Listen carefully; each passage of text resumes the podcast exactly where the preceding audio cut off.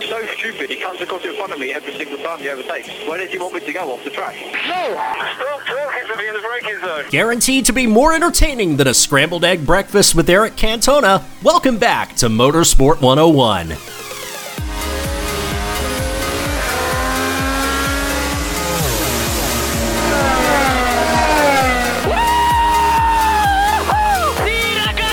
I've only gonna done it, mate. I cannot believe You are the world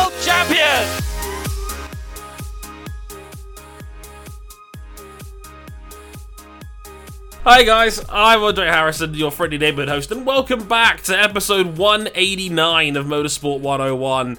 I'm still recovering from that intro, whatever it is it may be. With me this week, as always, Mr. Ryan King. Hello, sir. I'm glad to say that I'm now starting second baseman for the New for the New York Yankees. Had a rough day at BP today. Uh, Zack Hample was not was not kind to me since I couldn't get anything to even the outfield. Bad news was because King's on a rookie hazing deal, he had to uh, cut Aaron Judge's toenails. Um, it's a it's, it's a it's a dirty job, but someone's got to do it. Uh, meanwhile, in the red corner, Mr. RJ O'Connell. Hello, sir. What's good, y'all? By the time you're listening to this, my beloved Nashville Predators will be eliminated from the playoffs because hockey is a fair and just sport where everything is great and nothing bad happens. I look forward to the inevitable urinating tree. Congrats, Predators video. It should be great. Hockey, a wonderful sport where noted wonderful human Slava Voynov has multiple Stanley Cup appearances and T- PK Subban doesn't. PK Subban deserves better than this. He's PK. Subban absolutely deserves better than this. And so does Pekka Rinne. And everybody on this team. God damn. But not if they lose to Dallas. Oh, but you'll get your revenge in the Winter Classic. What? That's a glorified run out of 82 regular season game. It has no stakes. So so as as all of you can clearly tell, uh, life without I'm more- motorsport's hard for us. Life without Yeah, motorsport like- is hard. We, we've we've all been feeling the struggle. King's now playing second baseman for the Yankees. RJ is now basically pouring his feelings into an absinthe glass over the Nashville Predators, and I'm still recovering from getting dicked on 4 0 by Everton via Manchester United Football Club. It's been a hard week. On the other hand, at least I'm not a Tampa Bay Lightning fan. Oh. oh. I did it. I did hear about this. Is it, uh, am I right in saying this? As I heard this on Urinating Trees video, the Tampa Bay Lightning were the first team to win the President's Cup and then get swept in round one of the playoffs. It's not that they just won the President's Cup for the best regular season record in the NHL. They won a record 62 games. yep. That'd be like that'd be like if Golden State set the w- regular season wins record, then went on to lose in the first round of the playoffs. And Look. get swept. Look, Yes. the Clippers cannot field a whole team of Patrick's Beverly taking out everybody's knees and ankles. I, I- I- wow, I I despair. This is the biggest. In other words, we just witnessed the biggest bottle job in the history of hockey. Great, I love it. oh man, I feel. I, I know. what, I, I suddenly feel cheered up. Great. Yes, they got swept by a team that has never won a playoff series before. Oh my god, it gets worse, or in this case, better. I love sports. Sport is amazing. Sports doesn't love us back sometimes. Oh dear, uh, it, it doesn't. It doesn't. Like Ol- Ollie's at the wheel. Unfortunately, um, he's driving a provisional license. Um, it's a fun time for all involved. Shall, shall I get the general housekeeping out of the way while we all recover from this? Yes. yes. Good idea. Um, yeah, if you're on youtube.com forward slash motorsport 101, all the video blogs going up, and I might do something this week about Pierre Gasly. Stay tuned. Um, if I can find the time, because I'm working so much this week. Um, Are you about the Daniil Kvyat Pierre Gasly? Maybe. Because I've never talked about Red Bull on our YouTube channel before. Never. not in a million years. It never comes up, honestly. It's not like our Daniil Kvyat video was like one of the most watched we've ever had on the channel or anything. Oh, God, help me. Uh, we're on Facebook.com forward slash Motorsport 101. We're on Twitter at Motorsport underscore 101. And if you want to follow our personal handles, you can at RJ O'Connell, um, at Ryan Eric King, that's with two Ks, and at Harrison101HD if you'd like to follow me on there. Um, probably ranting about sports in some some creative variety. Um, you can find us on our website, motorsport101.com, and if you really, really like us, you could back us financially on Patreon at uh, patreon.com forward slash motorsport 101 thanks very much for, for all your, your recent backing um, uh, Five dollars gets you early access to this show, where you can listen to all episodes before they go out to the public. Ten dollars gets you into the supporters club of our Discord server, where you can listen to these shows live as they go out, interject in the Discord, and generally be a, a bit of a, a. I'm not going to finish that sentence because we have a loaded audience this time round. Um, my God, um, there, there's literally an entire audience listening to this right now. It's it's it's crazy. Uh, Charles is in here. Toki, who, who, who the Discord, "Go Andre, finish that sentence." Um, I don't think you want me to, Toki. Um, it's for your own good, mate. Trust me. Hashtag tarred and feathered. Um, Black and Mild is in there. Danny Brennan is in here. Uh, Steve's in here. Hey Vic. Uh, I love Mert, our new Patreon backer as well. He's back to set a ten dollar level. Thank you very much, sir. Much appreciated. Um, Cam, who's in here as well as always. Hope you guys enjoy the show tonight. Thank you very much for joining us. And if you're back at the fifteen dollar level, you get a free T-shirt, and I will ship it out personally to wherever you may live. Um, or send it to your girlfriend. It's a great gift. Trust me. Um, it's not that funny, King. No. but, um, yes. Uh, so, all of that out of the way, general housekeeping. After this quick musical break, I'm going to shut up for the next half an hour and let RJ and King talk about what was a pretty mental weekend as Super Formula got underway.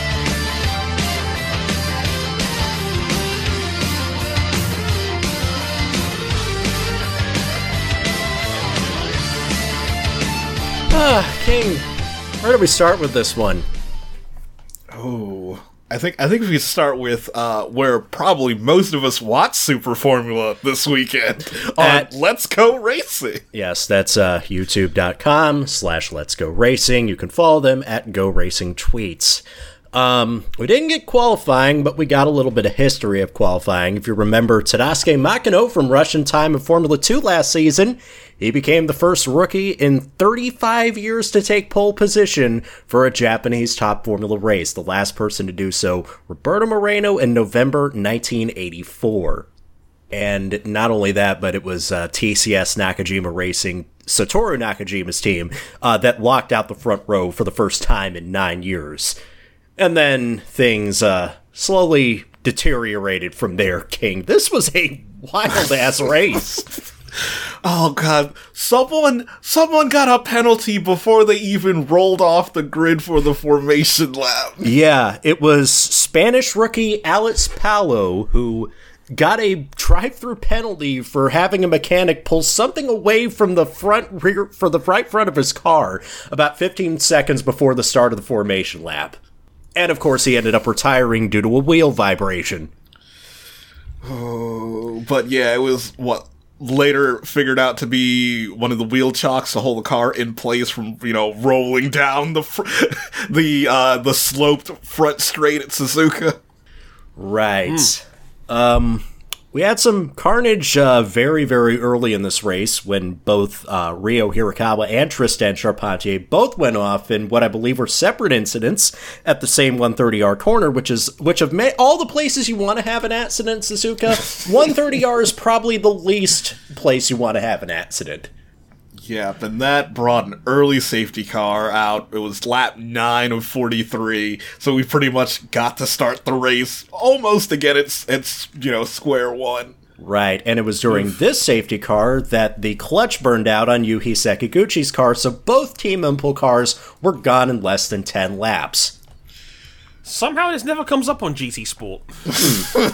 Yes, this is the as seen as Gran- in Gran Turismo Sport Championship, that is Super Formula. Kazuki Nakajima and Harrison Newey crashed into each other again. Oh, God. Again? yes. What do you mean again? Yeah, um, Newey spun out in front of Nakajima and the two collided in qualifying, and that's why they started on the back two rows. And then during the race, Kazuki Nakajima spun off at one of the Degners. Oh, those tricky Degners. and then Harrison Newey followed him right off a few hundred meters in front of him. Oh, God. Synchronized crashing, basically. And then Hiroki Ishiura's car suffered a burned out clutch during that second safety car intervention. What? but but in between the safety cars, we did get a new race leader. Yes, we got Kamui Kobayashi who started Hey! the Yes, Kamui Kobayashi starting the race on I believe he was starting on the softs right and he was making Yes. them work up in clean traffic. Um and it looked like he would go a long way. Only run as much on the medium tires as he really needed to to the regulations. Um, but right behind him, Tadasuke Makino was hanging with him. He was the only one of the front runners on the medium compound tires. That's the harder of the two Yokohama tires. Uh, and it looked as if if once all the front runners pitted, if they needed to pit again, he would be in contention at least for a podium, maybe even a chance at the race win on his debut. Until? King, do you, do you want to just uh, take us through this? Ooh, well, uh, kind of putting putting into perspective of the whole situation. We did also have Nick Cassidy making his way through the field. He had pitted, pitted prior to the first safety car, and I, the first thing that came to my mind: Why is Cassidy? Pitting so damn early. There's no way he's gonna be in contention for the race win. Oh goodness! But then, uh, Is, is, it, is, this, is this one of those remember that it becomes important later moments? yes, Yeah, yeah, it becomes important later.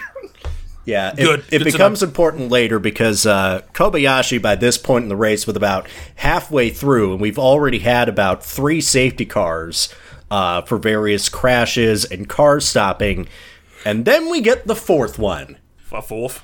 Yes, a because one. uh, because as Tadasuke Makino was holding off Kenta Yamashita for position, coming out of Spoon Curve, Makino's car goes straight off where it shouldn't go straight and into the sponge barriers, and his race is over because the right rear tire just broke off the car. Yeah, it, it, it Huh?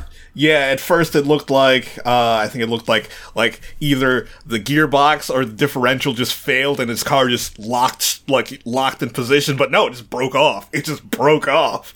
And you could see him climbing out of the car. He looked like he was just winded as he was just hunched over and crouched down uh, after he'd gotten out of the car. And you could briefly see him on the truck. It looked like he was just so tired. He was, yeah, it broke. The thing just broke off the car. The tire didn't puncture, the tire didn't delaminate, the wheel just fell off. Yeah, So, in other words, we, we got full Sebastian Buemi 2010 in China right here. yeah. It was pretty much like the car broke off at where the half axle meets the wheel itself. No, no, Yeah. no, no, no, no, no, no, no, no. If that happened to me, I'm never getting, I'm never sitting in a car again. Never seen in a car again. You, you'd have to literally lift me out of the pile of T Rex sized shit, like in Jurassic Park 2. Like, no, no, I'm not driving again. Fuck that. uh-uh, I'm Oh out. Oh, man. Um, thankfully, um, all the drivers involved in these wrecks, like Tristan Charpentier, Ryo Hirakawa, Kazuki Nakajima, Harrison Newey, and Tadasuke Makino were all okay. Um, but that effectively ruined any chance Kamui Kobayashi had of winning this race because they were going to pit right around this time when the fourth safety car came out. And when that safety car came out, they just decided, all right, screw it. We're just gonna pack up everything and we'll pit on the last lap. Yeah. At a desperation attempt to salvage a podium out of this because they were gonna go long on their first set of tires.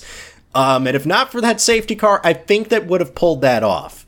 But no, instead it was it was Nick Cassidy who said he didn't have pace in the car. Toms were struggling for downforce. First race with the new SF19 comes from 12th on the grid to win in his first start with the team, ahead of uh, the reigning champion Naoki Yamamoto in his first race for Dandelion Racing in second, and Kenta Yamashita in third. His second consecutive podium ended the season with a third place finish last year. Starts the season with a third place finish this year.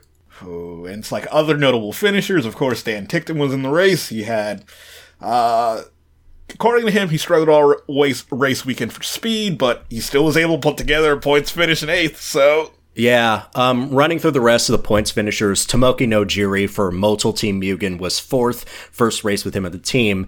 Fifth on the track was Kazuya Oshima of Team Lamar, but after being penalized 30 seconds uh, for jumping the restart, he was taken down from fifth to 12th in the final results. So rookie Sho Tsuboi out of the All Japan F3 Championship finishes fifth. Yuji Kunimoto finishes sixth. Lucas Auer takes home seventh place, uh, and Daniel Ticktum takes the final points paying position in eighth, ahead of Kamui Kobayashi, who dropped to ninth.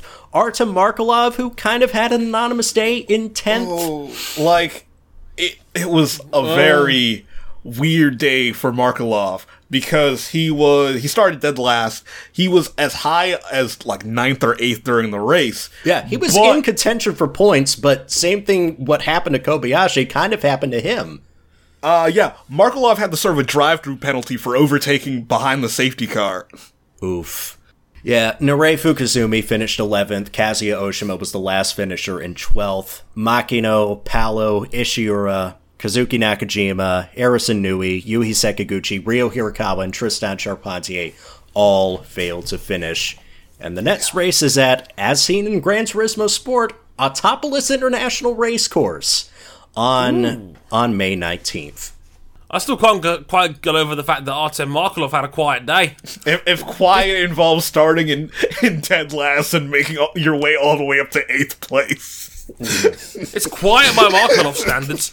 Right, because in Formula 2, we'd expect him to be leading after four laps.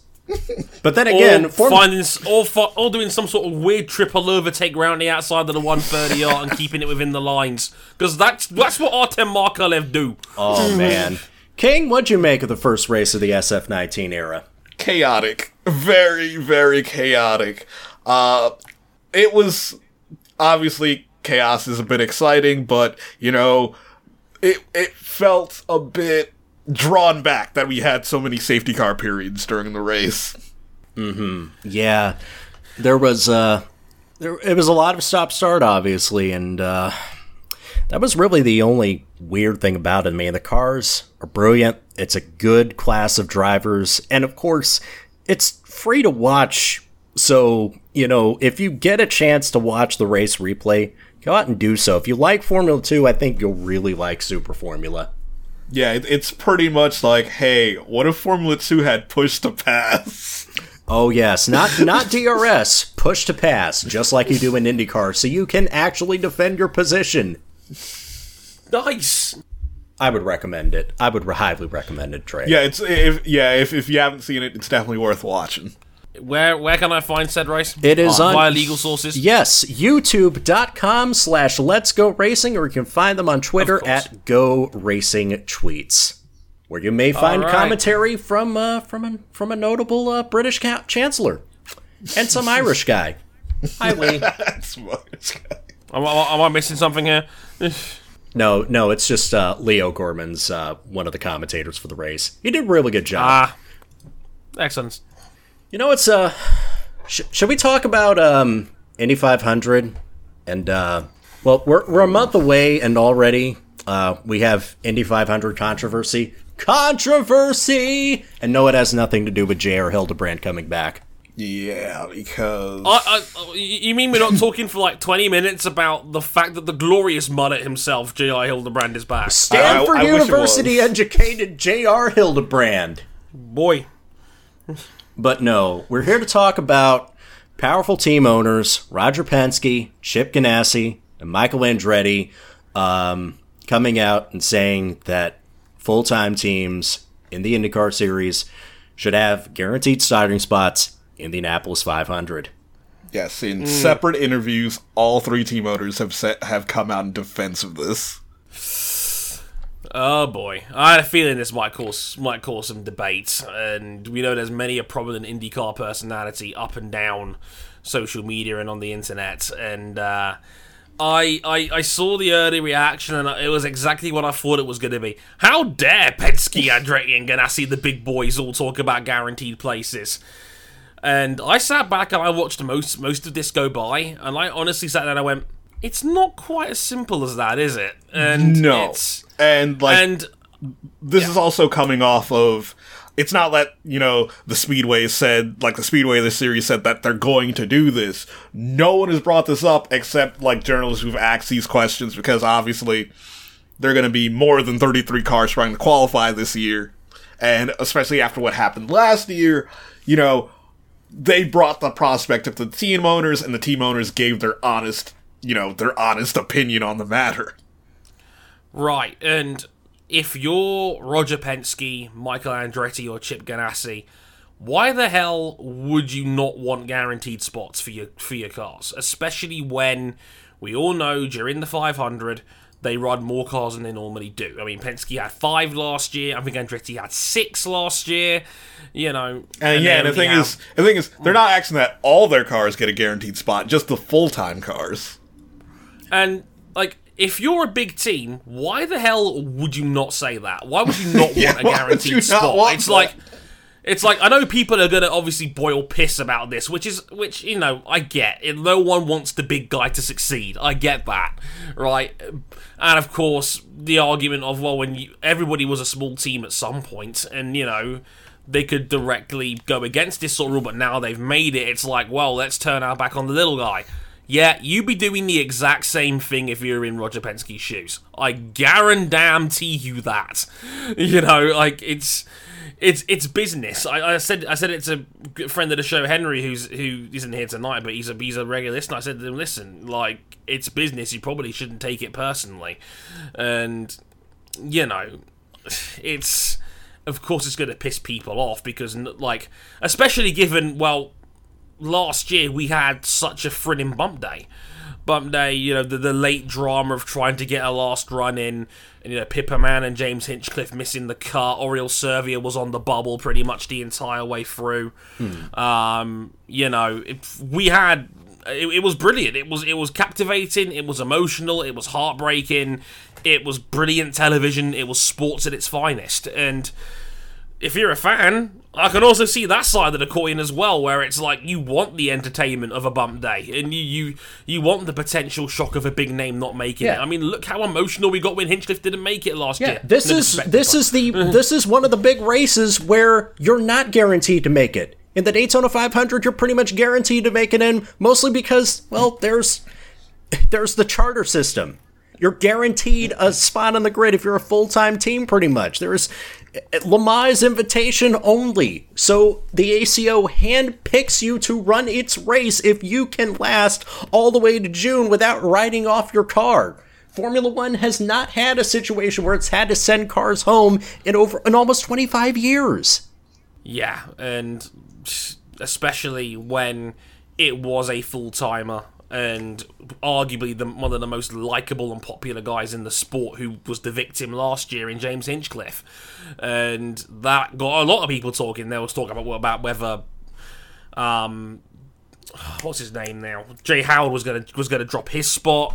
There was talk about whether they could maybe buy somebody's seat out and put James in there for one race. It was drama, and it, it became the talk of the 500 for that weekend. I would argue more than anything else. I don't think you want to lose that, and it's kind of crazy that even Pippa Mann, who was the direct victim of this last year, came out and said you can't get rid of bump day. Right. It's too it's too big a tradition and it's it's it's part of the it's part of the spectacle. Right. I um the the one thing that's come up is the 25-8 rule. Now, for those of you who may not know your IndyCar history, the 25-8 rule was originally proposed around 1996 when the Indy Racing League, which is what IndyCar is now, uh, broke away from what was the CART World Series. And what they were effectively trying to do was guarantee a place on the grid for their full-time teams who were who were running on much smaller budgets at the time, trying to guarantee them a place on the grid because now they had control of the race. But you have to understand that mo- these were mostly mostly hobbyist teams. There were a few big teams that made the jump, like AJ Foyt Enterprises, uh, but not a whole lot of huge, huge outfits. But Yeah, now like the- it's the- it's the now way it coming from the guys that the Indy Racing League originally was trying to keep out. Yeah. So like the the the eight the eight trying to get in, uh, it was pretty much you know Ganassi, Penske, and you know Team Green, which eventually became you know Andretti Autosport. Right, you could you spots. could use Newman Haas as an as a then equivalent. Yeah, Mm. them, you know, all the big teams just trying to fight for eight spots. Now it's the other way around. where Penske, Ganassi, and Andretti wouldn't have to worry about it, but all your part-time entries would have to fight for just eight spots on the grid.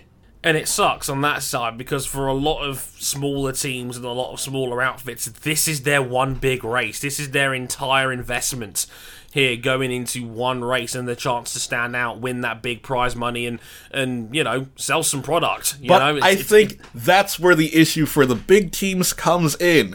It's about the prize money. And I did a bit of digging, and the the most recent year that I could find all the data that I needed was 2015 when Juan Pablo Montoya won the Indianapolis 500. And the way uh pretty much the Indy 500 has a separate prize purse than the rest of the series completely.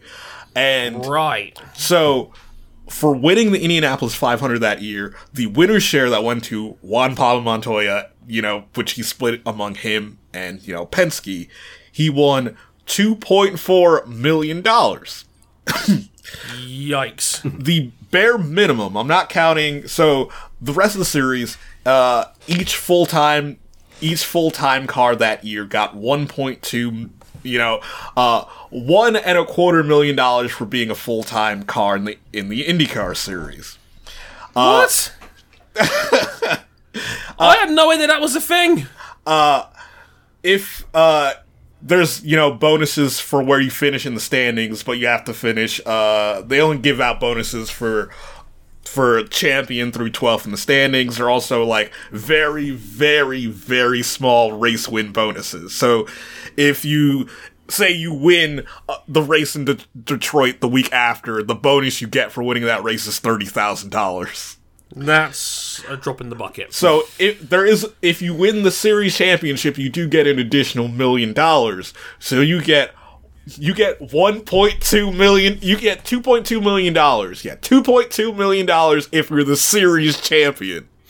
And also, So as Cam just points out, yeah. go- also, Cam also points out think the- about this though. If you have eight, if you have only eight wild card entries in the Indianapolis 500, that means hypothetically, if we were to apply it retroactively for this year, you'd have a spot where Elio Castroneves and Fernando Alonso are fighting for the last spot of the grid, and one of them has to go home. Yeah. and and a big team would never want that to happen. That's a big meal ticket. Helio is a massive deal. Fernando is an ultra massive deal to McLaren, and, and, and obviously what they're trying to do. I mean, as many people know, it's a matter of when McLaren goes into IndyCar full time, as by Zak Brown's own words.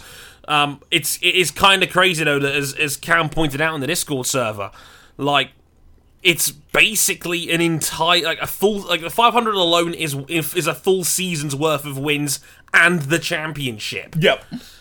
and and we, and we saw that I mean look, look at it this way. Simon Pagenaud who won the championship like was it 2 years ago now right? He won 7 races that season like the bonuses for winning was only 200 grand when it's 2.4 for winning the 500 like, again okay he gets a million bonus for winning the championship. That's still barely half of what you would get for winning the 500 now i can totally see why big teams want to protect themselves here because that is such that is such a massive amount of money it's that's that's ludicrous Yeah, because like when you're telling the teams not to fight for guaranteed spots in the 500, you're literally asking them to throw away. Like, say you finish midfield, you get a million dollars. Like that's the same amount if you just show up for the full year in the rest of the series. Is that is that uh, that's probably the reason why you get so many part-time entrants just running the 500 because hey, if you get into the top 12, you're probably making your money back. Yeah. Um, and t- yeah, that's crazy. And, and we all know the 500 can throw out some shocks, and more often than not, you will get a, a wild card guy in the top 10. I mean, look at guys like Max Chilton, who was fourth a couple of years ago, or Ed Jones, or Charlie Kimball, who have had, you know, podium top four finishes at the 500 the last two or three years. And you know, it's because crazy. of because of that imbalance, that's why you only see part timers at the 500. You rarely Yeah. see like if if you see someone doing a partial season, uh, either number one they're they're filling in for you know they're basically being a part time driver in a full time car, or they're almost doing an entire season plus the Indianapolis 500. They're probably only missing a handful of races. Yeah, to be honest, nobody's showing up part time just to run the Texas 500. Yeah. No. Well, for 30 grand if you win, no thanks. Um, no, and this is the other one I wanted, I wanted to get to as well. The state of the championship. This race carries double points. And Which it's, and it's even worse. It's double points, and in, until this year, we had a full race worth of points just for qualifying. You could argue it's, it's triple points, Yep. you know, for the 500. It's triple points on that one round, effectively. So, again, it's another reason why, hey, if you have a bad 500, it's going to wreck your entire championship. Like, for example, Hinchcliffe last year, another example, missed the 500, probably would have been top six in the championship last season if it weren't for the fact he got bumped. Uh, Like if you're if you're a team like SPM who's on the rise and had Robert Wickens last year, who was you know capable of winning races, if you if you're telling me you're yanking him out of a race that's worth 150 points over over the course of the week, like I can't blame big teams for thinking you know what I've got to protect my shit here because if, if if we have a bad weekend or if we get bumped, our season's over with that driver effectively. Right. Could you imagine what would have happened if Al Unser Jr. had made the Indianapolis 500 in 1995? He'd probably won back to back titles, and we wouldn't be talking about Jacques Villeneuve as a double champion of IndyCar in Indianapolis 500 that year. That's like the last time anybody remembers Penske getting bumped out of the 500. Of course, it's a much different game back there. It wasn't a spec formula in 1995, it wasn't a spec engine formula. But the thing is, like, I I understand like we've we've covered you know why there shouldn't be guaranteed spots, and we've understand like why the teams want guaranteed spots. There is also another resolution to this. Lower the amount of prize money for the 500 and give it to the teams that compete at the other round. Yeah, but see, that's the thing. If you lower the prize money, if you cut the double points, then somebody somewhere out there is going to make it like you want the Indianapolis 500 to matter less and less. You're just doing what CART was trying to do in the mid 90s, and that's why we had the Indy Racing League pop up to begin with, because they thought that CART was trying to minimize the importance of the Indianapolis 500. But that's And, uh, and let's be real here. Who want, who wants to be the guy to release the press release saying we're taking money out of the 500? Yeah, could you So- imagine like how nuclear things would get if the WC proposed, all right, Le Mans is now a six-hour race, just like all our other events. But that was like the defining, the defining motive of Dan Gurney and the rest of CART that they can't base their entire season around one race. It's financially not viable to hire to hire employees for an entire year for one month of the year. Like pretty If you're, much, if you're telling them McLaren, yes. You know, if you're Jonathan Byrd Racing, no. It's like you have to make the rest of the season worth it, or there's this is not a business. Like you can't you can't do this as a professional. You're basically an amateur outfit doing this semi-professionally.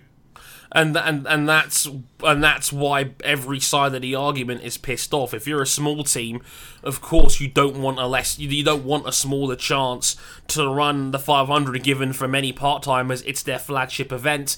For many, for the bigger teams, you know you're losing a dog in the fight, and you want as many guys in there as you can realistically run to have, like Andretti with six cars, or Chip having four or five, or Penske having f- the dream team of five the last couple of years as well. If you're if you're a smaller team, of course, it's harder to get in, it's harder to perform, and there's less guarantee. So you're fighting an uphill battle in that sense. But like, in but- a way, you're you are taking a product away from the fans. You, instead of getting instead of getting you know you know. 20 quality events with one landmark race. You're just getting one very, very massive event, which pretty much the other races just advertise that one massive event. You don't Yeah, believe me? Look at the TV ratings of the Indianapolis 500 compared to every other event on the calendar. Yeah. Where We, we, we, where we the- are talking about a bob around that just had a 0.3 rating. Yeah, where where pretty much all the other races are struggling to get half a point, while the Indianapolis 500 easily every year at least a point and a half.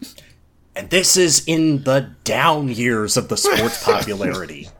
Yeah, like it's Actually, I have if I have the media guide from '94 right next to me, so I could get Nigel the TV ratings for Nigel Mansell's last season in Indy. Well, you Mario know, Andretti's last Indy 500 as well. Mario, yeah. The year of the Penske Steamroller, and what did that race pull on the television on ABC Sports? Oh, give me one second. That's on page. Drum roll, please, kids. I can edit this out in post. It's fine. We're keeping this. Okay, so TV ratings for 1993. Uh, let's see. TV ratings for 93. Indianapolis pulled uh, an 8.5. Next Wow. weekend, next weekend in Milwaukee, they pulled a 2.4. And that is pretty. That's 2.4 is pretty much the average for the rest of the year. Phoenix had a 3.3. Uh, Phoenix! pretty much the Pulled the, Phoenix. 3.3. the uh all the rounds that weren't so pretty much the championship the last six rounds of the championship weren't on broadcast tv they were all on espn only one round pulled above a two and the championship finale pulled a 0.7 the Jesus Christ. So yeah, it's almost like you can't blame IndyCar for putting all their eggs in one basket, but No. that, that basket is causing half the problem. Yeah. and the reason why they do this is because back in the 60s, when, you know, when they were first removed, like it didn't really matter to them, but when they were first removed from the, the World Championship schedule, uh, pretty much it was a bit of a kick in their behind to realize that we need to do something to, you know, make this one race, uh, you know, one of the international marquee events. And they their plan was pretty much, hey, what if we made this the, you know, this race have the biggest prize of any race in the world? And it worked for all the 1960s. Problem was, it wiped out every other race in the country. Oh boy, not not I not ideal business practice. Yeah, by like stretch of the they they tried some ways to get around this, like to uh, you know the the rookie orientation program we have today. It used to be a lot more wider spread, and you had to compete uh, in other races to pass rookie orientation. So we got to see the likes of Jim Clark race at the Milwaukee Mile. God, that would have been awesome. Yeah, for uh, for reference, it'd be like, oh, hey, I, I want to start up a I want to start up a fighting or a boxing promotion. I know, we'll go on pay per view as everybody's going streaming. yeah. So Christ. that's how they're able to keep some of the you know more prestigious venues on the calendar like the Milwaukee Mile and other mile tracks along but as soon as they started you know closing uh making rookie orientation more about just the speedway itself uh pretty much everything faded off into the background. Like Milwaukee the Milwaukee Mile's not even on the calendar anymore. So I think are we are we all in dis- are, are we all in agreement that we don't really want there to be guaranteed entries at the Indianapolis 500? oh no one wants that? No one wants that at all. But it's the easiest solution Yeah, unfortunately, it's it's pr- it, like like F1 team orders. It's kind of a necessary evil here to keep the business afloat. Because you, to be fair, the way the series is, you have to look after the big teams to a degree. Because if the big teams start collapsing and kicking up a stink, you've got no foundation for the series to run off of. So, like in principle, I don't want guaranteed spots. But I also kind of accept that the way the sport is calibrated right now, you need to protect the big teams and that probably is the easiest and less and probably the least bothersome way of doing it unfortunately. Yeah, because if if the if just those three teams left the series, you're leaving a massive hole in the field. it's it's half the grid. Yeah, at least. So it's about 60% of the full-time grid and you like I, I get it. You can't just run one race a year. You've got to have a full-time calendar and I know the full-time like, like y- you, you need to make the full-time calendar more desirable but that can't happen because no one's watching these races anyway because So, of what again- like it was kind of like a vicious circle where because of how much you valued this one race, literally the rest of the calendar suffers and barely any. It's not marketable because you just use it as ad. You just use this free ad time for the 500. Yeah, it's it's crazy, and yeah, it's it's a perpetual feedback loop, and it's not healthy for anybody involved. It's not healthy for the sport in that sense. But you, it kind of has to be done. You, you- it's self-preservation more than anything else. And now I've got a strange desire to watch the Italian Job. This is the Self-Preservation Society. Uh, but uh, But yeah, pretty gosh. much you're we're back at where we were in the late seventies, where the big teams were not satisfied and they all left and made their own series. we're taking our balls and going home. yeah, they took Yay. their, they took their balls and made cart and it, And then the Cart Speedway took its ball, and then it went home. So it's and realized this yeah it's like at, at some point the fact that the indycar series is not only centered around the indianapolis 500 it's owned by the speedway itself it's mm, it's not it's not good all we're doing is just rehashing old wrestling storylines from like seven years ago. so Yeah, it's not healthy, folks. it's like oh chip, think my- chip Ganassi's the new dan gurney oh lord.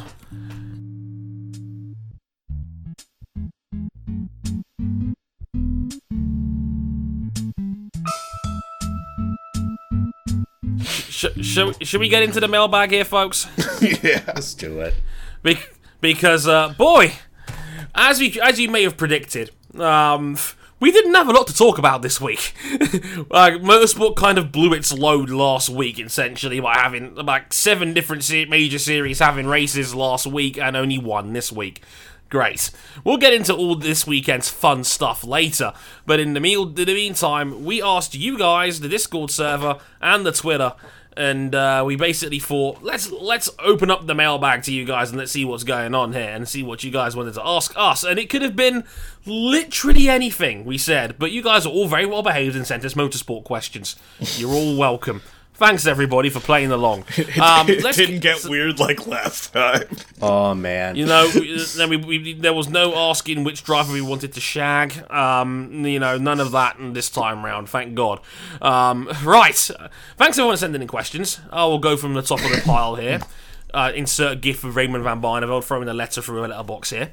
Um, right. Aaron, who asks if you could put one old layout of a modern F1 track back on the calendar, what would it be and why? I, I preface this by saying if anyone says Bahrain endurance layout, I will break your fingers. I think the one Aaron had in mind was the old Monza with the uh, the Roval configuration with the bank curves. Now That's a- that's that'd be that's not a bad nice. I don't know. I'll I'll do you one better. Uh, I'll say uh, not the uh, not the Silverstone. No, I want the Silverstone layout with the old bridge corner complex. I do. Me too. Yeah, as much as I like, as much as I like the new Abbey, um, yeah, the arena is is not good. I mean, the arena's I don't fine, mind but the it's not as good. I- It's not as good though. No, it's not terrible by any stretch of the imagination. Like, it's not like they completely ruined the circuit. Silverstone is still fun to play on racing games, and I still enjoy it from a spectacle. But I love the fact that uh, old Silverstone was so goddamn fast. You had the Abbey Bridge complex. You get under the bridge into the into the stadium section. I loved that part of the track. I loved what old Silverstone was. So if I had to pick one out for me, it would probably be that. Yeah, see, Silverstone, we said something nice about you for a change. You're welcome. You're- you're- well, just please, please fix your pavement.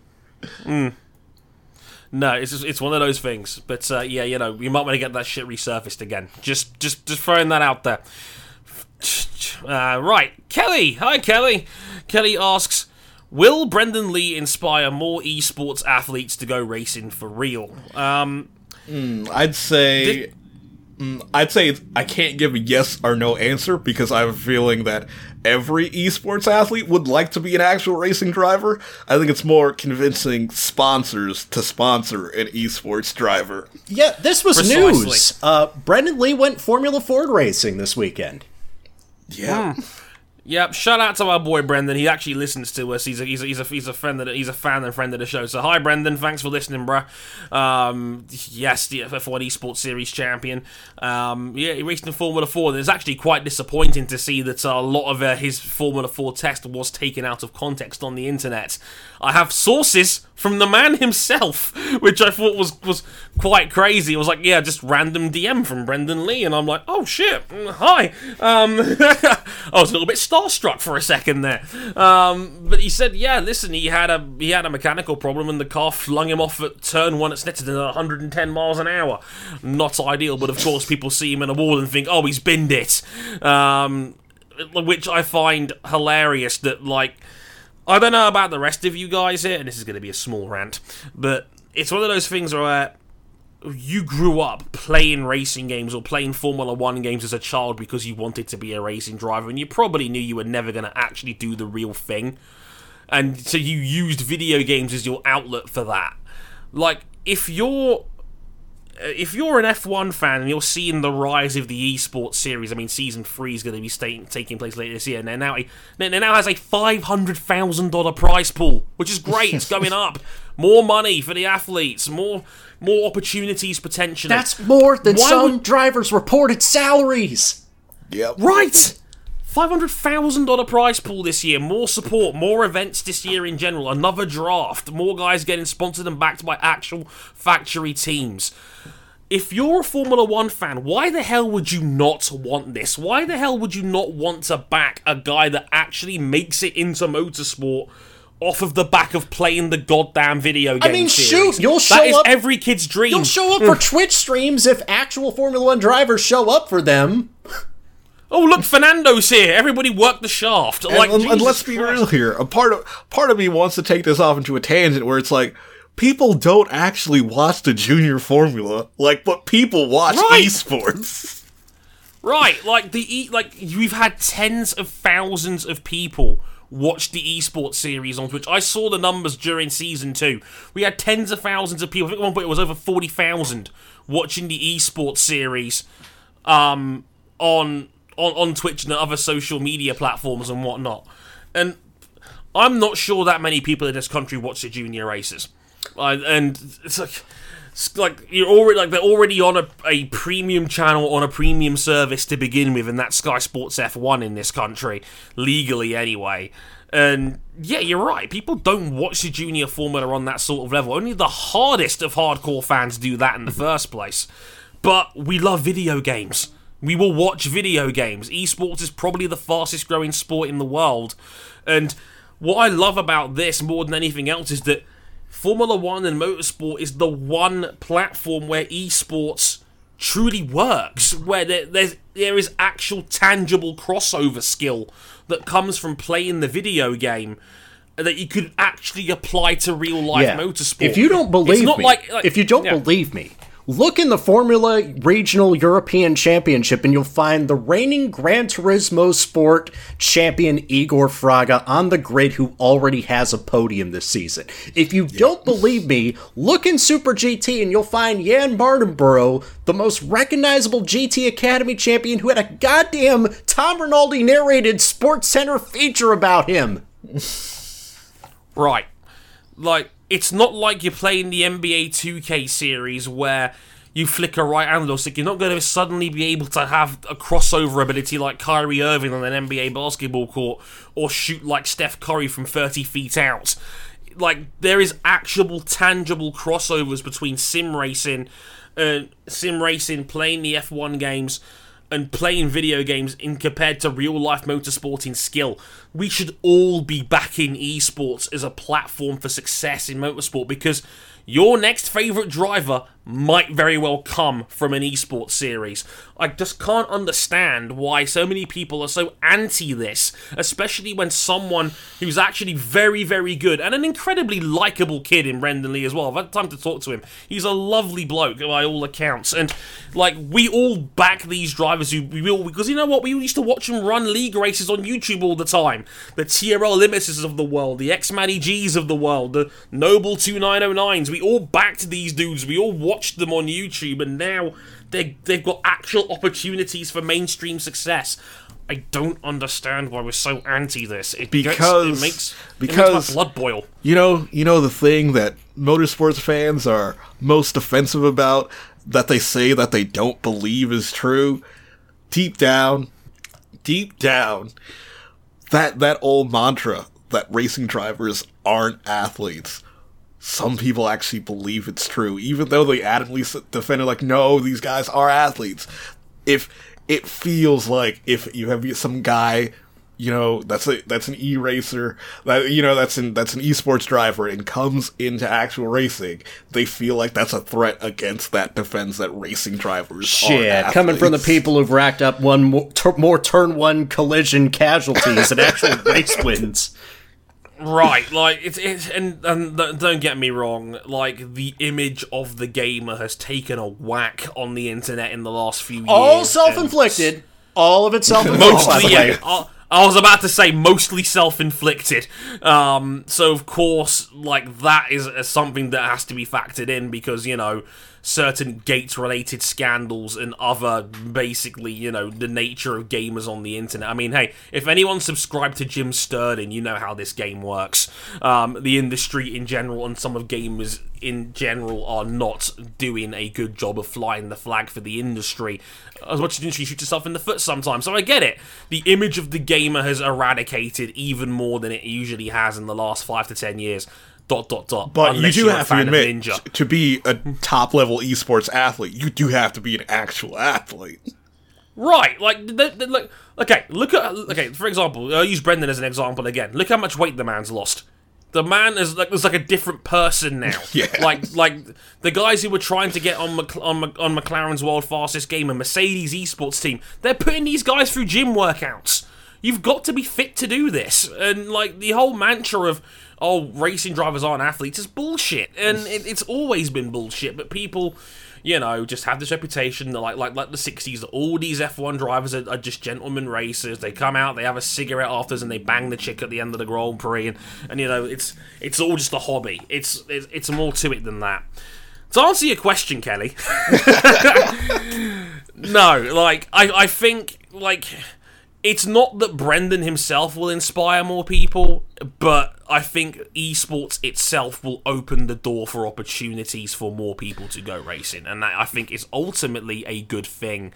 Um, we like I thought we guys wanted more drivers, more young guys to get into Yeah. the sport. Like that's the future. I don't see how anyone could be against this unless you're the old monolith crowd who insists that they have an image to protect. Right. That you need to Um, you need to cut your teeth at the local club track. And also, I would Yeah, go argue, karting for I'd years. argue that esports has already opened the door for drivers. Um, see previous Yeah. examples before Brendon Leigh, and also it's it's an alternative of you know coming from tons and tons of family money and uh, you know being backed by a manufacturer's junior academy.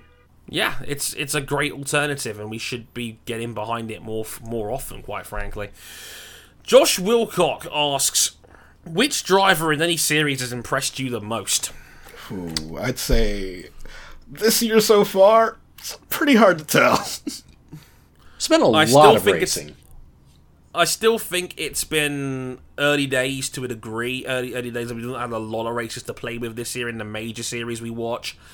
Um, I'll point out a couple of a, a couple of examples. Like, it's hard not to be impressed by Pato O'Ward and Colton Herta in IndyCar right now. yes. but but we already kind of knew that last year anyway. Given you know how great they were in Indy Lights, we kind of knew this was coming. Especially in the case of Pato, who was so impressive at the Race of Champions as well, and had that brilliant season finale race in 2018 at Sonoma last year, where he finished eighth.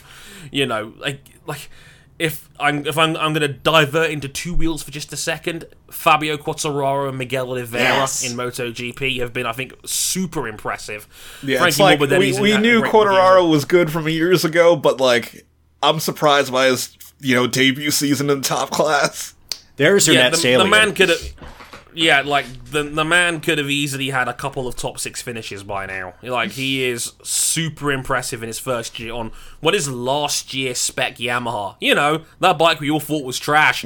um, so yeah, Fabio Quartararo very impressive. Miguel Oliveira on the KTM Tech Three, basically running alongside Johan Zarco, an established big boy factory runner with the paycheck to match and Miguel Oliveira, the dentist himself, is uh, having a very, very good. Like, I mean, it's the results don't say it, but if you ask people in the paddock, about guys who've been impressive, Miguel Oliveira comes up very quickly as a guy that they could see what his talent is doing beyond the bike he's on. So if I had to go into two wheels for a second here, hard not to be impressed by Fabio Quartararo and Miguel Oliveira. And I'd like to throw Lando Norris in there as well um, from McLaren. Like, the guy's just fun.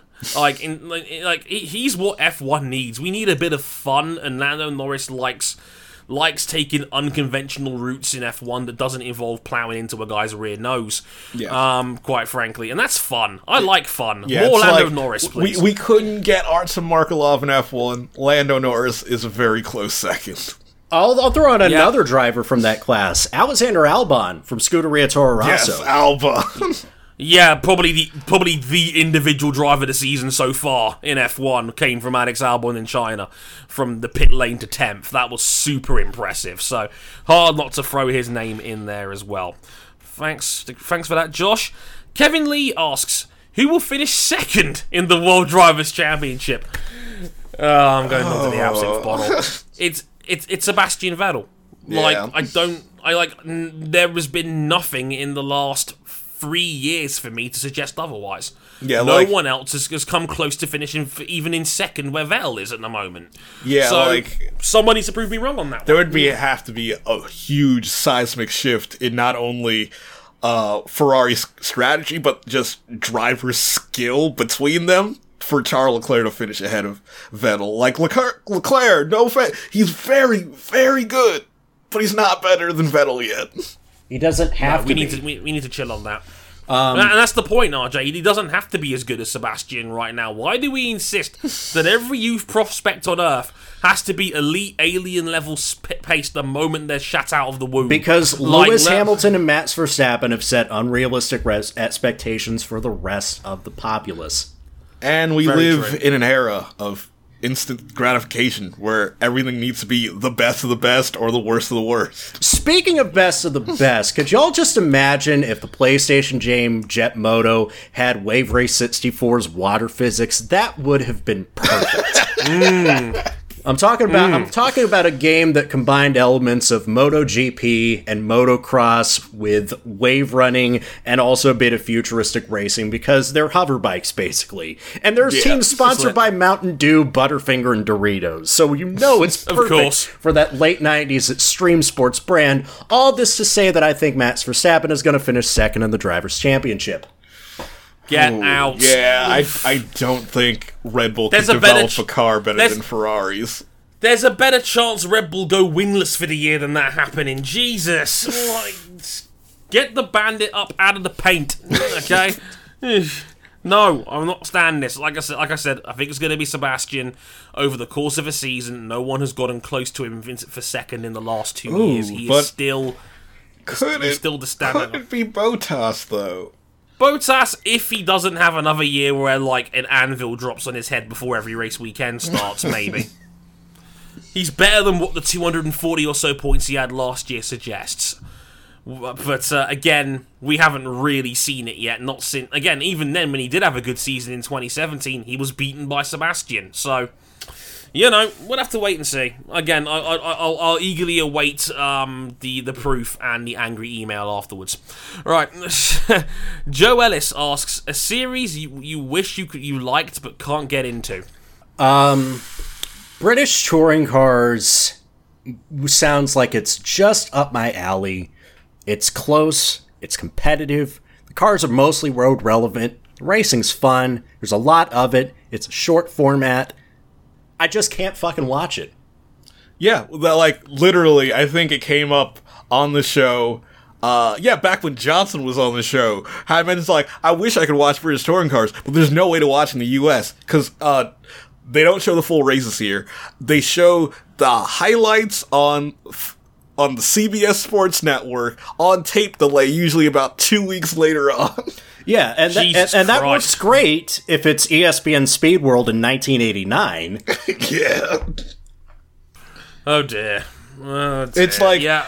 I wish I could get into it. Like I know, like I, I, I by osmosis, I know the drivers in the series. I know their personality types. I know who the heroes and villains are. But I've never actually watched a BTCC race. Yeah, it's uh, it's a lot.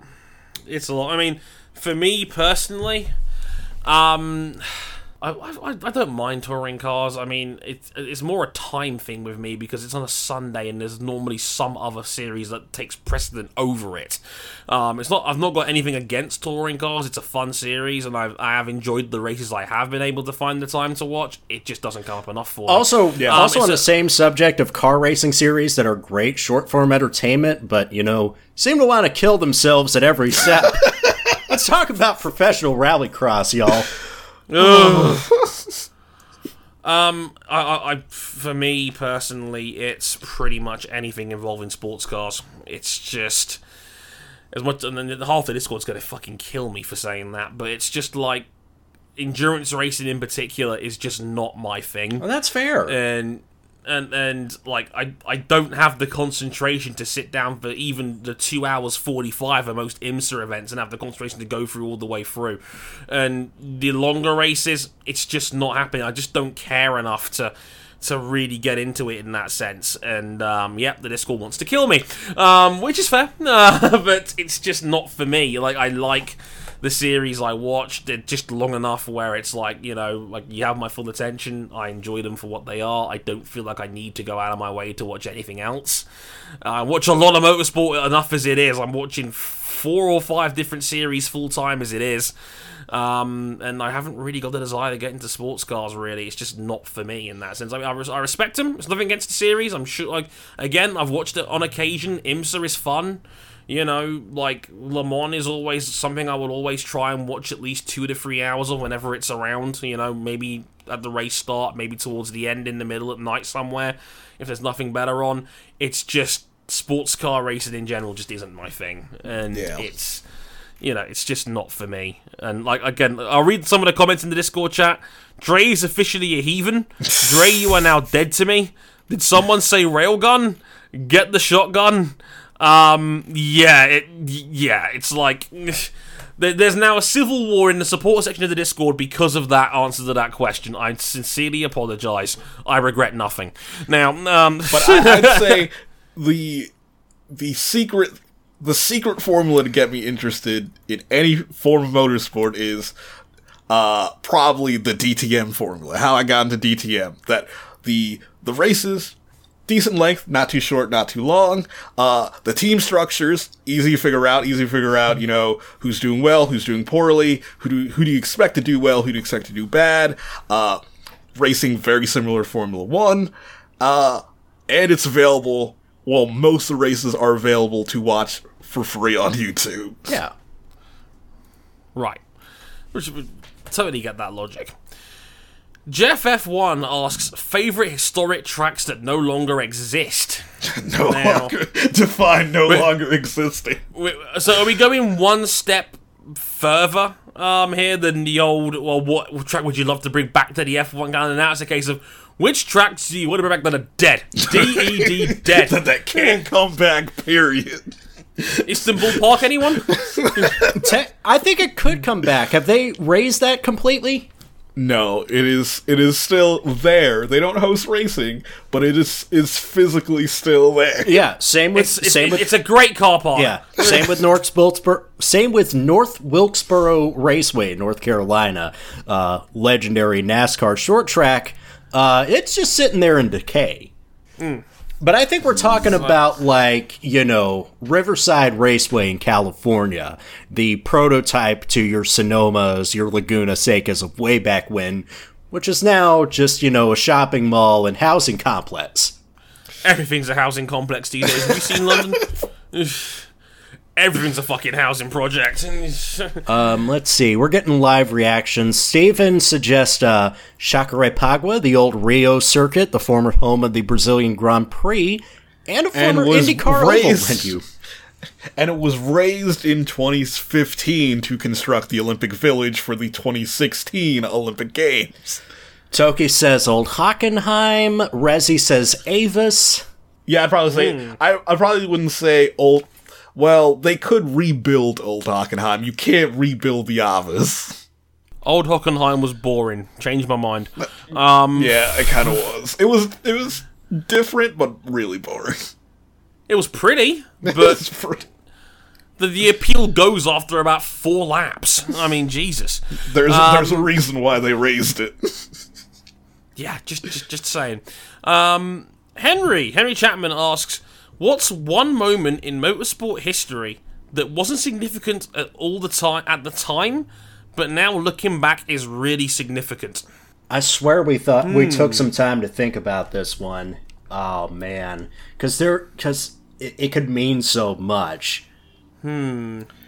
Uh, probably the race. Like the first thing that comes to mind was uh the 1914 French Grand Prix where Mercedes scored a 1-2-3 finish, and it ended up being the last race of its era because six days before that in Sarajevo, uh, Franz Ferdinand was shot and killed. So no one, no one at the time of the race thought it was going to be the last race for like the next five years, but it ended up being the last race for the next five years. Hmm, I'm trying to think here. Oh gosh. Um maybe Belgium 2014 and Rosberg and Hamilton collided into each other was the start of their arguably 3-year long rivalry, but it was a big deal at the time too. It wasn't low key. It was the first and second hitting each other off in the Grand Prix. Um boy, what was low key enough? Maybe I'd probably, some- I'd probably Dre. I'd probably say, was it 2013 Malaysian Grand Prix? Not, not for the reason, Ah. you, not for the reason you think it was important, but for the other team order scandal at Mercedes Oh between yes, Lewis we, oh, we forgot about this one. the second team order scandal of that race. Were they the one that no one talks about. where they told Lewis to hold position and he didn't, and he overtook Rosberg anyway. Wasn't Nico Rosberg's famous words after the Grand Prix when he pulls into Parc Fermé? You owe me for this. Yes, yes. I'll remember this. I remember that one.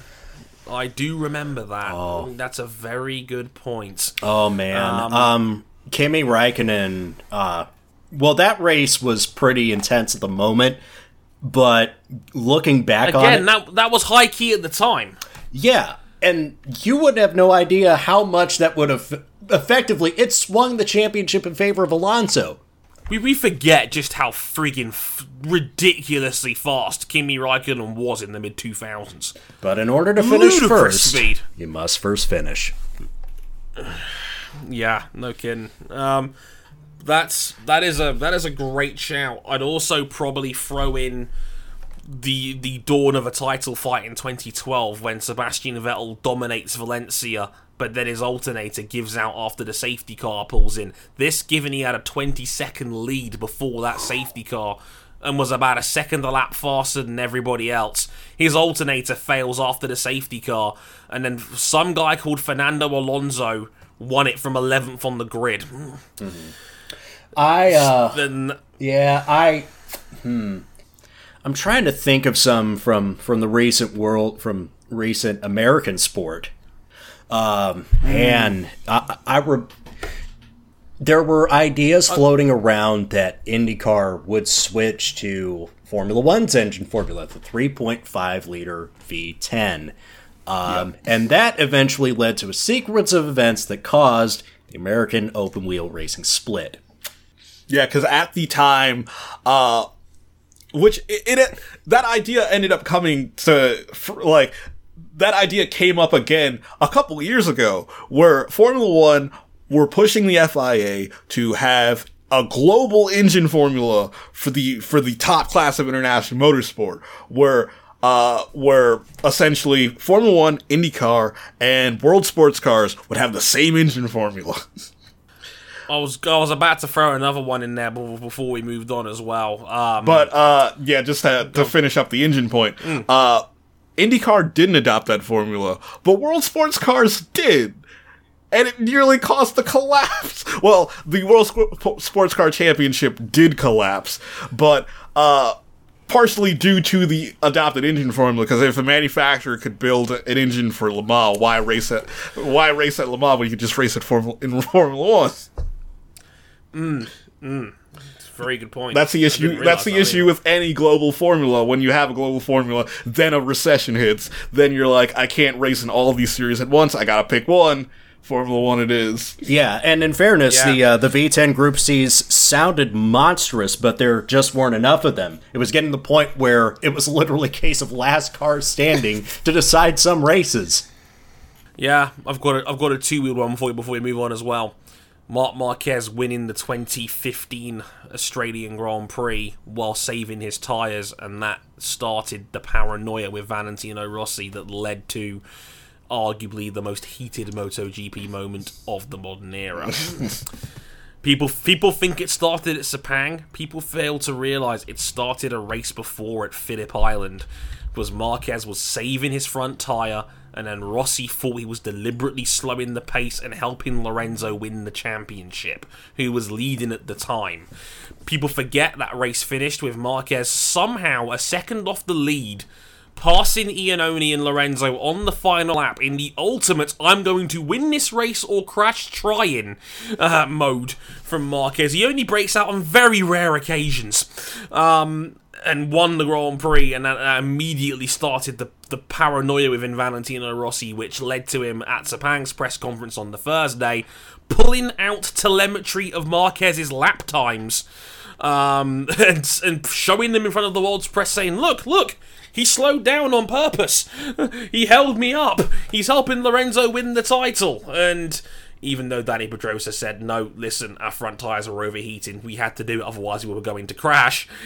And of course, that led to that dogfight at Sepang. That led to that kick, or maybe not a kick, and that led to the entirety of us on the internet thinking we're all of a sudden MotoGP experts fun times. Oh boy, but uh, yeah, nah, that there's some fun ones there for you. Yeah, as Sweet calls it, it's the oh no, my leg slipped moments. Um, It's uh, Brian Shadowwolf on asks which concept should have gotten a better or longer run, A1 Grand Prix or GP Masters. So basically, I believe the uh, the prop- it's basically just like okay, do you want a, a a national like a World Cup of motorsport, or do you want a Legends Tour of motorsport? I think in terms of viability today, I think GP Masters work out well today, considering the the age of people who either you know the age of people who get booted out of F1 nowadays is a lot younger than it used to be. Oh god, yeah. It, like the format when it came to drivers itself, yeah, would make a lot more sense.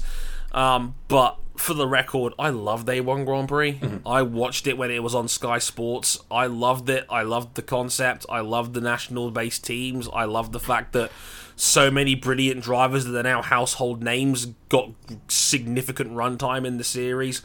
I loved the the I loved the power boost idea and how strategic it came into play. I liked the fact they raced on tracks that they didn't normally see, like like Zandvoort, for example. Uh, I loved that. I liked a lot about A1 Grand Prix across the board, and I was gutted when I found out it was going to be no more. And Ireland won something. like that's always a plus. I, I'd say both series had two cruxes that probably wouldn't fly today. So GP Masters, uh, they had the minimum age for the initial minimum age in GP Masters was 45 years old. They eventually lowered it. the The second year they tried it, they lowered it to 40. Uh, A1GP had an issue when it came to driver selection, most notably for Team USA, because Team USA was operated by Andretti Autosport, so they only ever ran Andretti drivers. So if you're an American mm-hmm. and you weren't an employee of Andretti Autosport, there, were, there was no way for you to participate in A1GP, unless you were Graham Rahal, Who got in under Team Lebanon? because one of his grandparents is from Lebanon. Oh come on! What's the eligibility clause on this? Well, then again, we, we come from a national country where Declan Rice now plays for England, even though he was he's clearly an Irishman. But you know, what whatever. We make this, we make this shit up as we go along in England these days. It's like, hey, did your like fourteenth cousin like like live in England for a year? Hey, you're one of us now. Look at that cricket team. Half of them's bloody South African for fuck's sake. Now, you know, whatever works. I love Day One Grand Prix. Bring it back. Um, Well, th- that's an interesting segue to our final proposal in the mailbag, isn't it, Dre? yes, it is. Um, after about a year in hiding, James Galantis basically asked this question about six months ago, and we never got around to answering it until now. The question was, what would a Davis Cup of motorsport look like? And RJ O'Connell, while at work, f- like furiously fiddled the numbers and came up with some sort of spreadsheet talking about this. Okay. RJ, the floor is yours. Yeah. So basically, um, James's proposal, thank you, James, was to segue, was to have you know. The Davis Cup is basically the World Cup of tennis, where each team, each nation gets their own set of teams. And we have this split into four categories. There are single seater drivers, so F1, IndyCar, and the like, sports and touring cars, which we lump together along with NASCAR, uh, motorcycles, and then an under 20, a 22 and under cup. Yes, and for a bit of reference for those who don't know anything about the Davis Cup, it is nothing to say it's the World Cup of tennis is a very vague similar because it's nothing like any other World Cup. Because it's a it's basically played out over the course of a year and the tournament but the the way it's structured is so weird. The the way that uh the way the match format is, where you have to do a singles match, doubles match, women's singles, and a mixed doubles, where you have to form, you have to, you know, mash up all these different different disciplines of tennis into one event. Uh, it it's not comparable to the World Cup at all, but it is a, very comparable to motorsports. Yeah, it's not like the Oh, yeah. Rufus rankings. Oh lord. Fair play. Um, I mean, RJ, do you want me to run down some of these teams you've got lined up? Um, yeah, we'll start with uh, we'll start with the single seaters category. Right. So the single seaters. I mean, we basically said we'll come up with roughly sixteen teams. Um, with various nationalities in play, including one women's all-star team, because you know inclusion. We're a very progressive podcast. Uh, that's always fun. Um, so, representing the UK in single seaters, Lewis Hamilton and Sam Bird from Formula E. The bird is indeed the word. Um, you know, for representing uh, the United States, Josef Newgarden and Alex Rossi. Now that's a formidable pairing, Jesus. Um, Australia, Daniel Ricciardo and Will Power. Mm. Uh, from France, um, the Ryan King special, uh, Simon Pagenaud and wait, Pierre Gasly. He's not been sacked out of Red Bull yet. Yeah, where's where's Jev Uh, at? Where's Jev at? Oh man, That's a good that's point. uh yeah. That's a- I- that's I- a good point. I came up with this knowing like okay, I know there was going to be discussion of like I was going to open the floor like would you add somebody, drop somebody, and I think we're at the first one. So Jean-Eric, Yeah. it- Jev completely slipped my mind as I was thinking about Formula E drivers to include as part of the list. If, if you had if you had Hazel on the brain, is that it? we love you, Hazel. But um, yeah, Jev. Um, oof. That, that's not a bad shout there. Germany, Sebastian Vettel and Nico Hulkenberg. Well, now Nico's retired. I guess that fits. Um, yes, Nico, you're now number two on the German power ranking list. Congratulations. Uh, step roll on down, sir. Um, Italy, Antonio Giovinazzi and Luca Ghiotto. Um, you, um, Jarno was called, but unfortunately he's too busy operating a train. Um, Japan, uh, Takuma Sato and Naoki Yamamoto. Uh, the uh, the RJ inspired team, of course, uh, which is a very good team. Um, Spain, father and son, Fernando Alonso and Carlos Sainz Jr. Wait, that's not quite right, is it? um, Switzerland, yes, they have a motorsports team, even though their country doesn't like motorsports.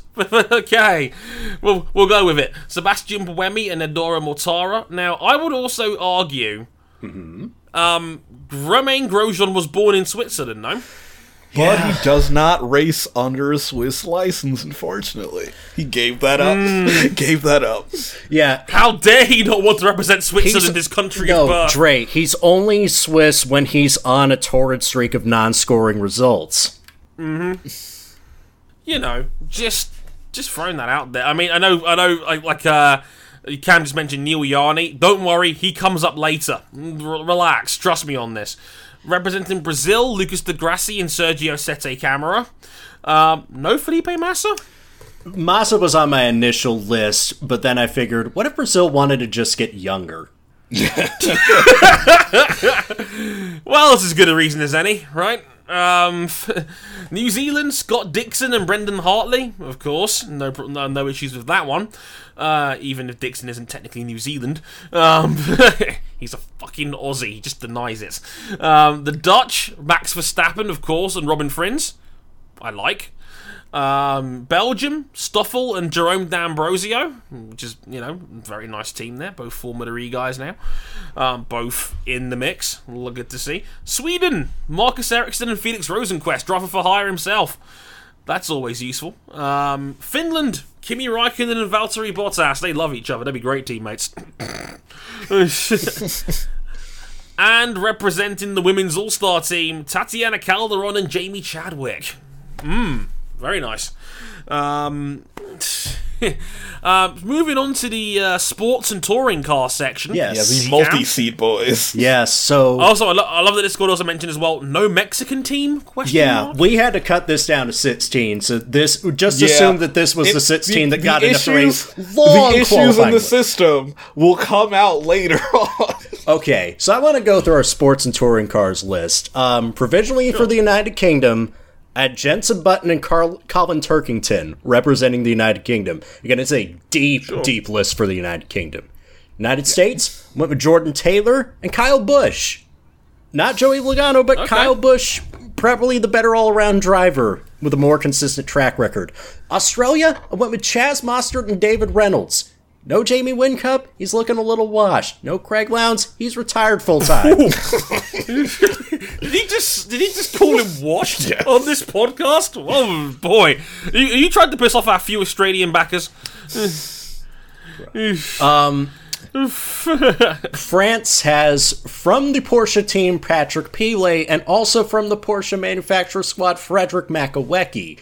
Uh, Germany still has Andre Lotterer and Timo Bernhard. Italy, Oh, uh, boy. Italy, I've gone with four-time Super GT champ Ronnie Quintarelli and Mercedes sports car ace Raffaele Marcello. Uh, Hammer. Japan, pretty much plugging and playing Toyota Gazoo Racing's Kazuki Nakajima and Kamui Kobayashi. Sports and touring cars from there. Spain, Antonio Garcia of Corvette Racing and Dani Juncadella, now of Aston Martin R Motorsport in the DTM. Switzerland, there's where we find Neel Jani and Mathias Beche. From Brazil, Luis Felipe Derani and Felipe Nasr. Poop. From New Zealand, uh, well, Shane Van Gisbergen and Scott McLaughlin, the number one and number two guys in supercars. Pretty much. Yeah. Can't go wrong there. From the Netherlands, Renger van der Zande of of Wayne Taylor Racing and Nicky Catsburg, factory BMW driver. Belgium has Laurens Vanthoor of Porsche and Bertrand Baguette of Honda. Sweden has Johan Kristoffersson. He is switching to touring cars, and hmm. Rallycross is basically glorified touring car racing nowadays. And Tom Blomqvist, who races under a British flag, but his father is Stig Blomqvist, one of the greatest Swedish rally drivers ever. Finland, I went with hmm. Heikki Kovalainen, now of Super GT, and Toni Vilander. And the Sports and Touring Cars Women's All Stars team have Simona de Silvestro and Katherine Legge of Meyer Shank Racing. We love Katherine. We stand good. Katherine here. Uh, I, I love that as well that Steve in the Discord server went no t- no Tarquini. Again, the Italian national team, no matter how tra- how trash they are at some points, is not dragging Paolo Maldini back out to play defensive tackle. Oh dear lord. Uh, oh dear. But uh, I, I like this. Moving into the motorcycle department here. this is going to be some hard. controversial picks. Here we go. This is going to be fun. Um, representing the UK, Jonathan Rea and Cal Crutchlow. Now that's a formidable pairing right here. Jonathan Rea, four-time World Superbike champion, and right now currently Alvaro Bautista's plaything, and Cal Crutchlow, three-time MotoGP race winner and former World Super Sport champion. Um, representing the, the, the US. Uh, Cameron Beaubier and Joe Roberts. I would argue PJ Jacobsen maybe should be in there for the US. Um, given his strong background in super sport as well, but that's not a bad pick by any stretch of I levitated towards Beaubier because he is the Moto GP, is the Moto America's champion. He is America's Superbikes champion. Uh, Joe Roberts, I was just thinking, like, who's an American that's actually in the Moto X pipeline? Oh, we would have Yeah, been that's- so good at this 10 or 15 or 20 years ago. no. No, right? Yeah, it'd be like Nicky Hayden and Ben Bostrom and Or Jeez, Nicky Hayden and Ben Spies. God. You'd be so stacked. Jesus Christ. Get the Americans back on the map. They're more fun when the Americans are involved, um, which is something you never normally say about the United States. Um, Team France, Johann Zarco, KTM Factor Rider and two-time Moto 2 champion. Did we- oh, did we also I skip missed my bad. Australians? No, I missed the Australians, my bad. like Um, the Aussies, Australia. yeah, the see, everybody misses Australia. Um, the Aussies, Jack Miller and Josh Brooks. Jack Miller, obviously, uh, former Moto 3 runner-up and now perennial uh, solid Pramac riding team there for uh, Ducati. And hey, welcome back to the GP podium. Uh, Casey Stoner is not racing anymore, Cam. Um, and Josh Brooks is there as well, former British Superbike champion, Isle of Man runner and uh, all-round uh, charismatic arsehole. Um, Team France, as mentioned, Johann Zarco and Fabio Quartararo. Yeah, that's probably right. Um, Johann Zarco, t- two-time Moto 2 world champion, and Fabio Quartararo, who, you know, is hailed as the next French Marc Marquez, former junior CEV world champion, and, uh, yeah, you know, all good things all round there representing Team France. Team Germany, Sandro Cortese, former world champion uh, in, in Moto 3 and World Supersport last year. A, rare case of a two time world champion in two different disciplines. A very talented guy, Sandro Cortese. And uh, Marcel Schrotter, um, who's again, looks like he's on the verge of a breakout year in Moto 2 right now. Um, doing very, very good work there for the Dynavolt team over there right now. Italy. Go, well, it's a loaded team. Valentino Rossi and Andrea Dovizioso. um, say no more. Uh, Valentino Rossi, probably the greatest bike rider of all time, and Dovizioso, two-time MotoGP Series runner-up, um, and former 125 world champion as well in 2006. Again, say no more. Um, I think I think Italy's winning the bike section, guys. I don't Well, know. maybe. There's- I don't don't know. know. We have to make some There's- tough picks for Italy and Spain, but let's get to Japan Yeah. first. Yeah, Japan, Taka Nakagami and Katsuyuki Nakasuga is, is their team again. Again, Taka Nakagami, race winner in Moto 2 now, solid runner for Honda in MotoGP. Nakasuga, I want to say, is that Japanese Superbike Yes, set? yes, RJ? he's Yep. he's coming in as the multi-time uh, All Japan Road Race champion in their premier class. Yep, I that- did that- my that totally Of course you did. Of course you did. No one's doubting that from you. Ah, Team Spain. Um, some guy called Marc Marquez. Um, yeah, he's pretty good. Uh, yeah, Marc Marquez and Alvaro Bautista is the second name in there. Now, I know he's a little bit on the washed side, but I, I you have to put Jorge Lorenzo in the second seat here, surely. Man, that was that was the toughest thing. Do you go with the hottest hand in bike racing right now, or do you go with the guy who's maybe done more in a in a more prestigious category, but hasn't done as much lately? I'm going Bautista. I'm going Bautista. I'm going Lorenzo. I think you guys are crazy. Um, like Jorge Lorenzo is like one of the top six or seven best riders to ever walk this earth. Um, I'm not going with the hot hand here, people. Like Bautista's doing this on a busted Panigale V4, and Lorenzo was still very good at Ducati. Hey, we, when we don't know what bikes they're riding. They could be riding equal bikes. They could be maybe each country has to build their own bike. Yo, yo, it could, it could be it could get be it. one of those like it could be like the electric bike races at Motegi. True. Uh, Team Switzerland. Um, Thomas Luthi and Randy Krummenacher. That's a low key underrated team. Thomas Luthi, uh, perennial top contender in Moto 2, um, former 125cc runner up. Um, and Randy Krummenacher, who's now racing in World Supersport. Again, another solid Moto 2 rider, a race winner in World Supersport as well. Um, famously, famous the catchphrase on Bike Lover being Krummenacher when he came from the pit lane to finish second in Assen last year.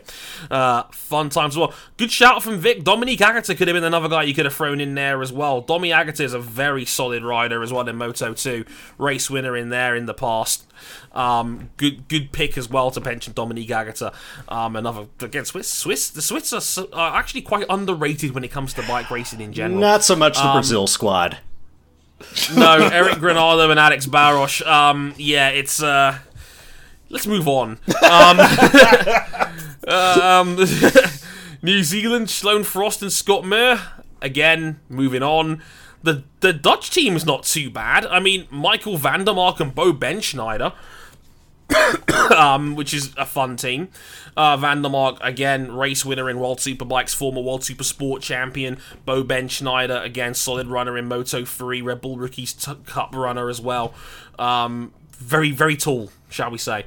Um, the Belgian team, Xavier Simeon, a race winner in Moto 2 that's about as far as the highlights go.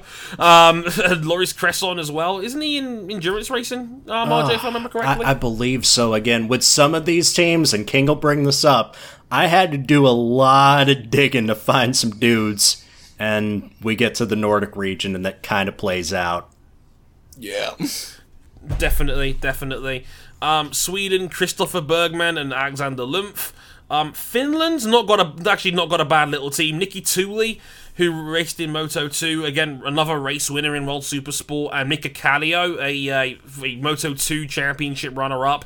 Um, Moto GP, uh, uh, right, he, he was in there in Moto GP a couple of times. Still does excellent wildcard work for KTM. A, a, a solid team as well. Um, and the women's all star team, we've gone with Ana Carrasco and Maria Herrera. Of course, Ana Carrasco making history as the first individual female female world champion in any form of motorcycle racing when she won the World Supersport 300 championship last year by just a single point. Um, and Maria Herrera, who's raced in Moto 3, a point scorer on multiple occasions in Moto 3, and now raced in Supersport 300 as well. And actually now is in the World Superbike paddock as well, again, for that one. Again, racing in the Supersport 300s. A solid team as well for the, for the girls, too.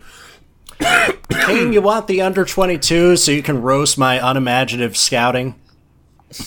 Oh, okay. Let's let's do it. United Kingdom, we got Lando Norris and George Russell, which decent picks, decent picks, nothing to complain about. They're wrong there.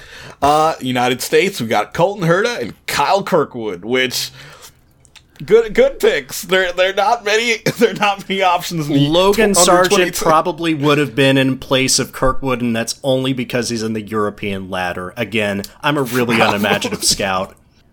It's like uh, it's like I don't know if I'd actually replace Sargent with Kirkwood to be honest.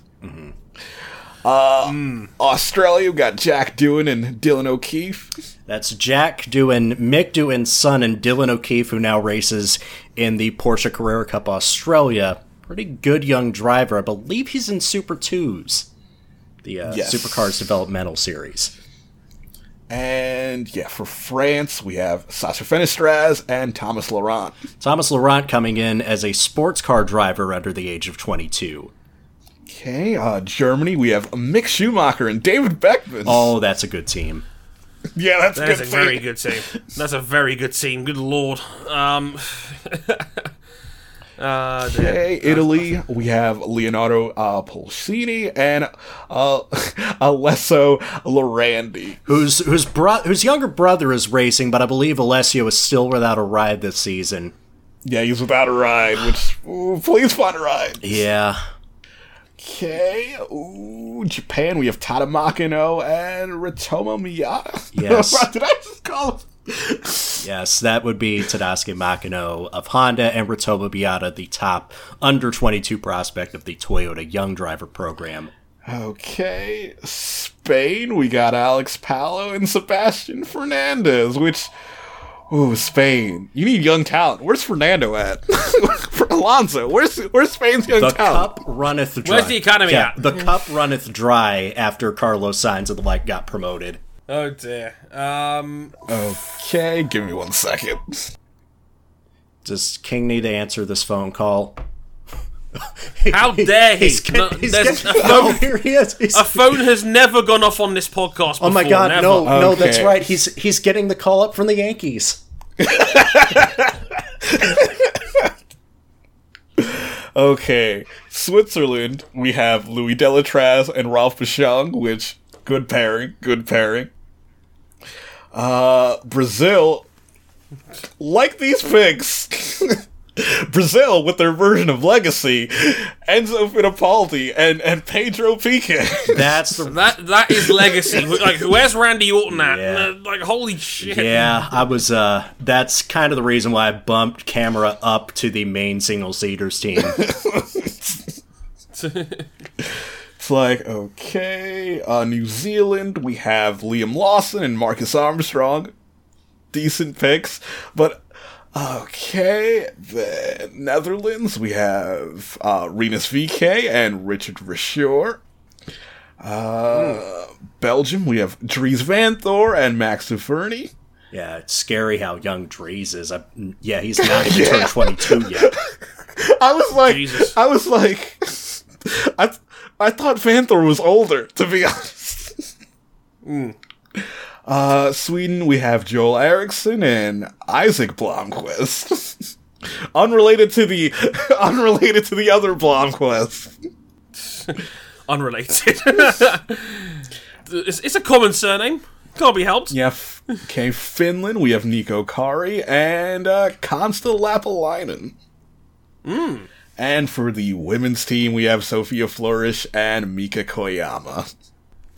So, I would say decent picks all around. Uh, the only team that I'd probably say is would be well off the pace from everyone else is probably Spain. Yeah, they're a little bit barren in the driving stakes compared to everybody else. I mean, they got it's it's very top heavy with Fernando there and Carlos, and then once the sports car guys come out, there's a drop off. Uh, is, is the whole thing going to be a bike race? In which case, I think it's already over. Yeah, and in that case, all of New Zealand's talent advantage in cars quickly goes out the window. Right. Same Yeah, with Brazil as say- well, and, and the Nordic countries as well. I was going to say, who wins? Who wins? Uh, For my money, probably the most balanced lineup. Well, it's just like Russia 2018. It's France. Yeah, it's it's it's it probably the f- final would be like France versus Britain, and I'd probably say I'd probably say France wins out. But don't don't uh, worry, you, you're probably can't right. have a penalty shootout in car racing, can you? You can't have a penalty. Hey, hey, we won our last one. Take that, Spain. we beat the Colombians fair and square. I think Although I, I will not tolerate getting beaten by the French. I can't have this. I think this situation would probably end up like the first time motor racing tried to have a World Cup, when when pretty much how the Gordon Bennett Cup collapsed because the Gordon Bennett Cup rules were pretty much very in terms of nationality. The only rule was uh, your car had to be built in your country. You could have whatever driver, whatever the driver nationality didn't matter. You could hire anyone you wanted. Only issue is that not all countries are equal. Some cars have a bigger uh, car racing heritage than others, and if every single country had to enter three cars, it is going to be slightly unfair for larger countries, and that's how it collapsed because uh, the way the the way the cup was formatted. If you if you won the cup you got to decide what the technical rules were. France won the cup multiple times and they wanted to change the rules so they could enter more than three cars. Uh, Ooh. everyone else decided no we're not in for that. But france france literally had to have a race every year to determine who were the three cars they were entering. While countries like germany uh Mercedes used the loophole in the rules saying that the only rule was the car had to be built in that country to enter more than three cars because not only were Mercedes the German national team, they were also the Austrian national team because they just opened up a new factory in Austria. Right.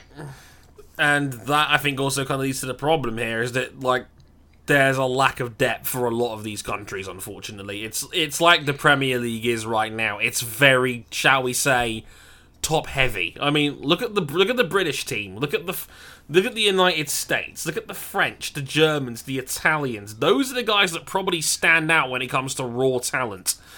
Um, and then you've got Belgium, Sweden, Brazil. Brazil already look washed. I mean, I'd probably Yeah. say, in terms of looking to do a World Cup for motorsport, number one, you kind of have to ditch, like, we need to have, like, 12 or 16 countries. You're going to have to narrow it down to maybe 6 or 10. Two, you're going to have Yeah. to come up with a format that's, that's pliable for, you know, different driver pools by, by what cycling does for their world championships. Pretty much, they take into account how many professional riders you have in in pro cycling and wait how many entries you're allowed. So say uh, like Belgium or France or Spain where there's a big cycling culture, they're allowed to enter more riders than everyone else. That makes sense. It's- That that does make sense. And also, you're gonna have to come up with a race format. I th- I don't think we're gonna have everyone in single seaters. If if they were to actually do this, I think we'd be racing touring cars, Or just, you know, rental carts. rental cars. Oh dear. But uh, yeah, that's your idea for the Davis Cup of Motorsport. Hope you liked it, James. You only had to wait like eight months for an answer. You're welcome. Thanks for backing us. We're, we're totally reliable people around here. Oh God, Resi in the comments. Just have everyone race KTM X-Bows. Sounds good. Sign me up. Uh, no one else has ever done that. Right. Okay. Does Lewis Hamilton win in Baku this weekend? Uh, If there's one, if there's one race on the calendar that, that has a knack of producing crazy shit, it's Baku. I'm just here for the Formula 2. Yeah, I'm just here for the Formula Oh Two. dear lord! I don't know who's gonna win Formula Two. I'm just saying it's gonna be the must-watch race of the weekend. it's it's gonna be lit. Yeah, we've also got the Paris E-Prix this weekend. And NASCAR at Talladega. Nobody cares. oh God. Jeff, Jeff, Jeff, Jeff. Jeff, you want Jeff, to win the NASCAR race? Anyone can Why win not? Talladega. oh god, let's see what else is this weekend. Well, actually, I forgot today is a bank holiday in Britain, so they're actually racing today. yeah, we've already had that happen. Yeah. But yeah, next weekend, yeah, Rally Argentina, anything else? World Rallycross is going to Barcelona. Uh VLN at the Nürburgring. Hopefully they don't get snowed out this time. That would help, you know.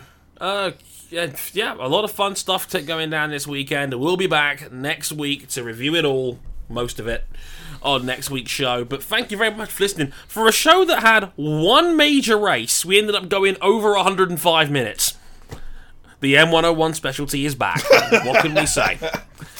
Thanks for listening, everybody. Uh, it, you can catch us one more time, real quick. YouTube.com forward slash motorsport 101, Facebook.com forward slash motorsport 101, Twitter at motorsport underscore 101. Again, uh, personal handles at Harrison101HD, at RJ O'Connell, and at Ryan Eric King. Um, our website, motorsport101.com. Um, and again, oh, if you, if you want to act us by, oh, I can't talk. If you want to back us financially, you could do so on Twitter. Um, You could, you could Sorry, not Twitter. Sorry. Patreon. Tw- tw- Twitter's not gone down that not gone down that road yet. I can't speak now. Jesus. We're on Patreon as well. Patreon.com forward slash Motorsport 101. Early access to all of our shows for five bucks. Yes, that is one for the blooper reel, Toki. Yes, well done. Um, Ten dollars gets you into the supporters club of our Discord server where you can listen to these shows live as they go out. Thanks so much everyone that stuck around still. Uh, Charles, Toki, Rezzy's joined us as well. Um, Steve's here, Vic, uh, Milo Mert, um, Cam as well. Thanks everyone for sticking around and watching. Much appreciated um, as well. Uh, we'll be back next week to talk about Formula One in Baku and the Paris E Prix as well. Until then, I've been Andre Harrison, they've been RJ O'Connell and Ryan Eric King. We'll see you next week for episode 190. Sayonara. Later, y'all. Bye.